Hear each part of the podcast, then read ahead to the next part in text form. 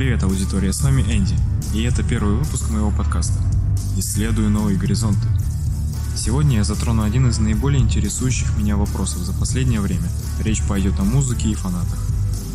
Порой мне кажется, что фанбаза той или иной группы слишком консервативна в своих суждениях по поводу того, какой должна быть музыка любимого коллектива на выходе. Все же не могу полностью согласиться в этом вопросе.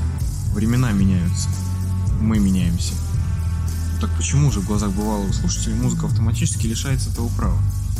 И что самое парадоксальное, те же люди, что сейчас говорят про то, как их любимая группа скатывается, записывая эта группа каждый раз альбомы по одному шаблону, утверждали бы обратное, мол, их кумир совершенно отстают от жизни, от трендов и не хотят экспериментировать. Вы можете быть в корне не согласны со мной сейчас, и это хорошо.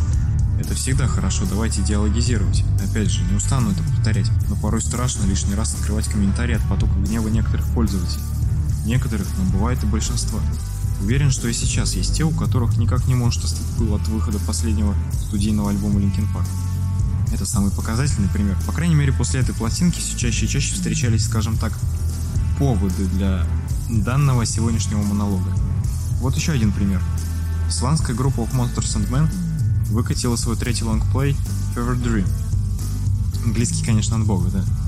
Признаю. Пластинка вышла 26 июля. 26 июля этого года. У нас 2019 уже потихоньку уходит. Как подсказывает мне Google, альбом понравился 92% пользователей. И что же, кажется, оставшиеся 8% проживают на территории России и стран СНГ. И именно они попались мне в комментариях во время прослушивания. Вы правы. Сейчас обращение к этим 8%. Альбом вышел не таким, как прошлые, но ведь и первые два отличаются друг от друга, причем заметно. Мне он тоже зашел в меньшей степени, но там время этим новым песням, может в будущем они станут для меня ближе. Все же не надо отбрасывать эту надежду, я считаю. Да и про самых культовых немцев от Industrial, речь, конечно же, о группе Рамштайн, про последний альбом этой группы. И тоже язык как-то не повернется в сторону агрессивных эпитетов. Альбом прослушан многократно, как и все вышеперечисленные. Да, действительно, весь мир ждал целую декаду, но камбэк случился, и случился в стадионном плане куда более значительный.